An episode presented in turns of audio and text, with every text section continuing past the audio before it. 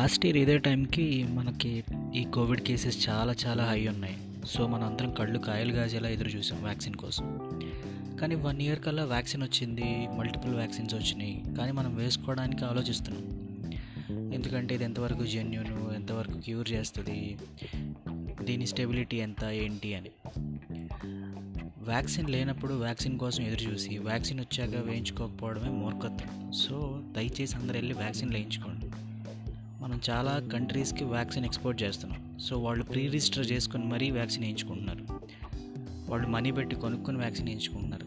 కానీ ఇక్కడ forty five years above ఉంటే లేదా ఫ్రంట్ లైన్ వారియర్స్కి ఫస్ట్ సెకండ్ ఫేజెస్లో వేస్తున్నారు.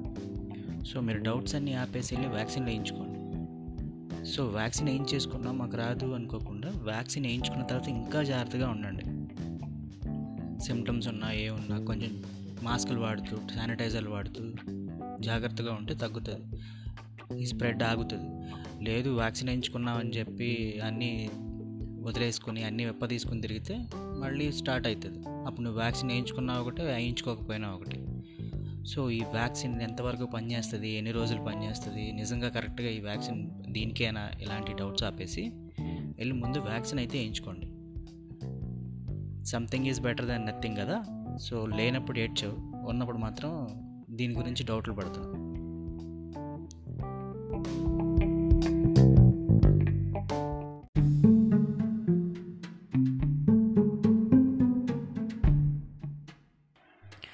మా ఏరియాలో ఉండే ఒక సూపర్ మార్కెట్కి వెళ్తే అక్కడ ఎవరికి మాస్కులు శానిటైజర్ లాంటివి లేవు అండ్ వాళ్ళు అండ్ అలాంటి సోషల్ డిస్టెన్సింగ్ ఏం పాటించట్లేదు. సో సరే అని చెప్పి నేను వెళ్ళి చూశాను. నా ఒక్కడికే మాస్క్ ఉంది. నేను ఒక్కడనే కొంచెం వాళ్ళకి దూరంగా ఉంటున్నాను. నాకే అనిపించింది. నేను ఒక్కడనే ఉండాలి ఎందుకు అని. అక్కడున్న ఒక అడిగితే ఎందుకండి మాస్కులు శానిటైజర్ లేవు at the same time social distancing కూడా ఎవరు మెయింటైన్ చేయట్లేదు? అని అడిగితే ఆయన ఒక అద్భుతమైన ఆన్సర్ ఇచ్చాడు. అందులో పనిచేసే ఒక సూపర్వైజర్ అనుకుంటా. ఏమన్నాడంటే లేదు సార్ మన ఏరియాకి అసలు కోవిడ్ కేసెస్ ఏం లేవు సో మనకి ఎలా వస్తుంది సార్? అన్నాడు. నాకు దెమ్మ తిరిగిపోయింది. నీ ఇంటి దాకా రాలేదు అని చెప్పి మీ ఇంట్లో వాళ్ళకి కరోనా లేదు మీ ఏరియా దాకా రాలేదని మీ ఏరియాలో లేదు మీ ఊర్లో లేదు పక్క ఊర్లో ఉంటుంది కదా. అది మీ ఇంటి దాకా రావడానికి ఐదు నిమిషాలు పట్టదు పది నిమిషాలు పట్టదు ఐదు రోజులు పట్టదు.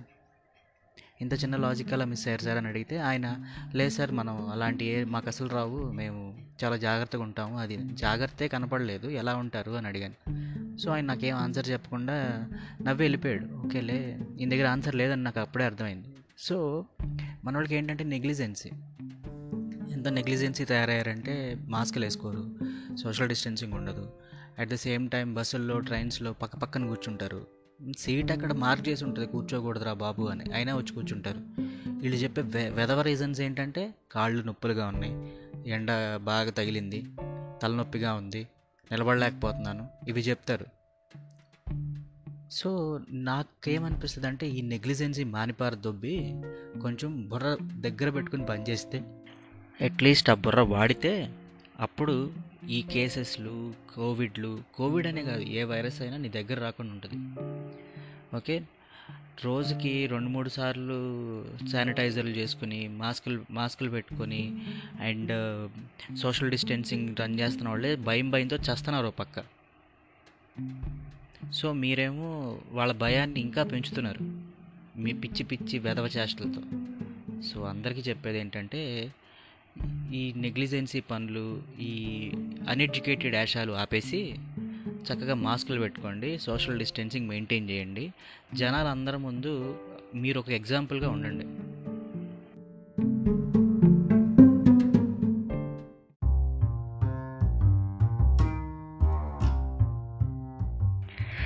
మనందరికీ తెలిసింది ఏంటంటే కోవిడ్ వల్ల చాలామంది చచ్చిపోయారు కదా లాస్ట్ వన్ ఇయర్గా. కానీ అది నిజం కాదు. కోవిడ్ వల్ల చనిపోయిన వాళ్ళకన్నా కోవిడ్ క్రియేట్ చేసిన సిచ్యుయేషన్స్కి కోవిడ్ క్రియేట్ చేసిన స్ట్రగుల్కి కోవిడ్ వల్ల వచ్చిన హంగర్కి కోవిడ్ వల్ల వచ్చిన ఎమర్జెన్సీకి చనిపోయిన వాళ్ళు చాలా ఎక్కువ మంది.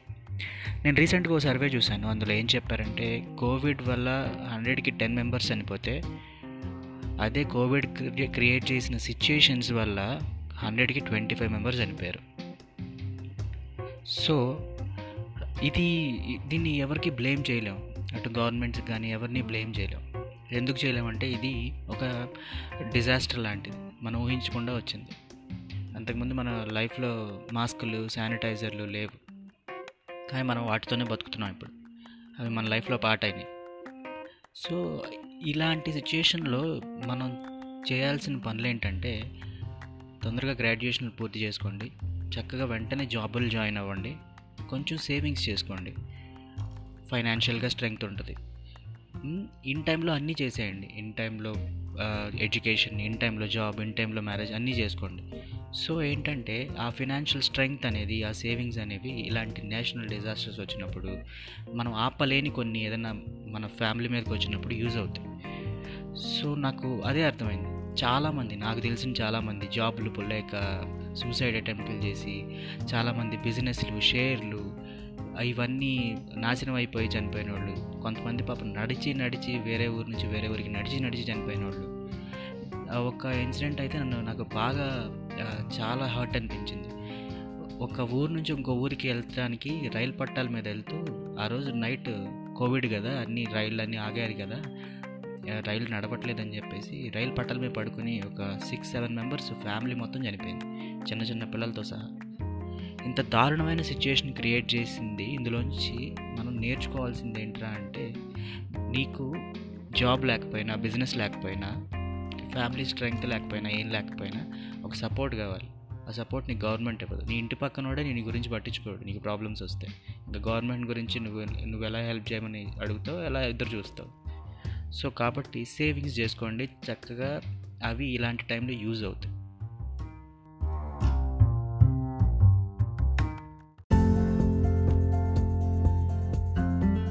నాకు కొన్ని డౌట్స్ ఉన్నాయి. అవి డౌ ఆ డౌట్స్ ఏంటంటే మనకి కోవిడ్ వచ్చింది అండ్ వ్యాక్సిన్ వచ్చింది. కోవిడ్ ఎండ్ అయ్యే టైంకి ఐ మీన్ లాక్డౌన్ తీసేసే టైంకి కొంచెం కోవిడ్ కేసెస్ తగ్గినాయి. సో కోర్సెస్ తగ్గినాయి అందరు రోడ్ల మీదకి వచ్చారు ఎగిరారు గెంతారు సినిమాలు బార్లు అన్నీ ఓపెన్ అయినాయి. ఎలక్షన్స్ కూడా స్టార్ట్ అయినాయి జరిగినాయి కొన్ని. రిజల్ట్స్ కూడా రిలీజ్ అయినాయి.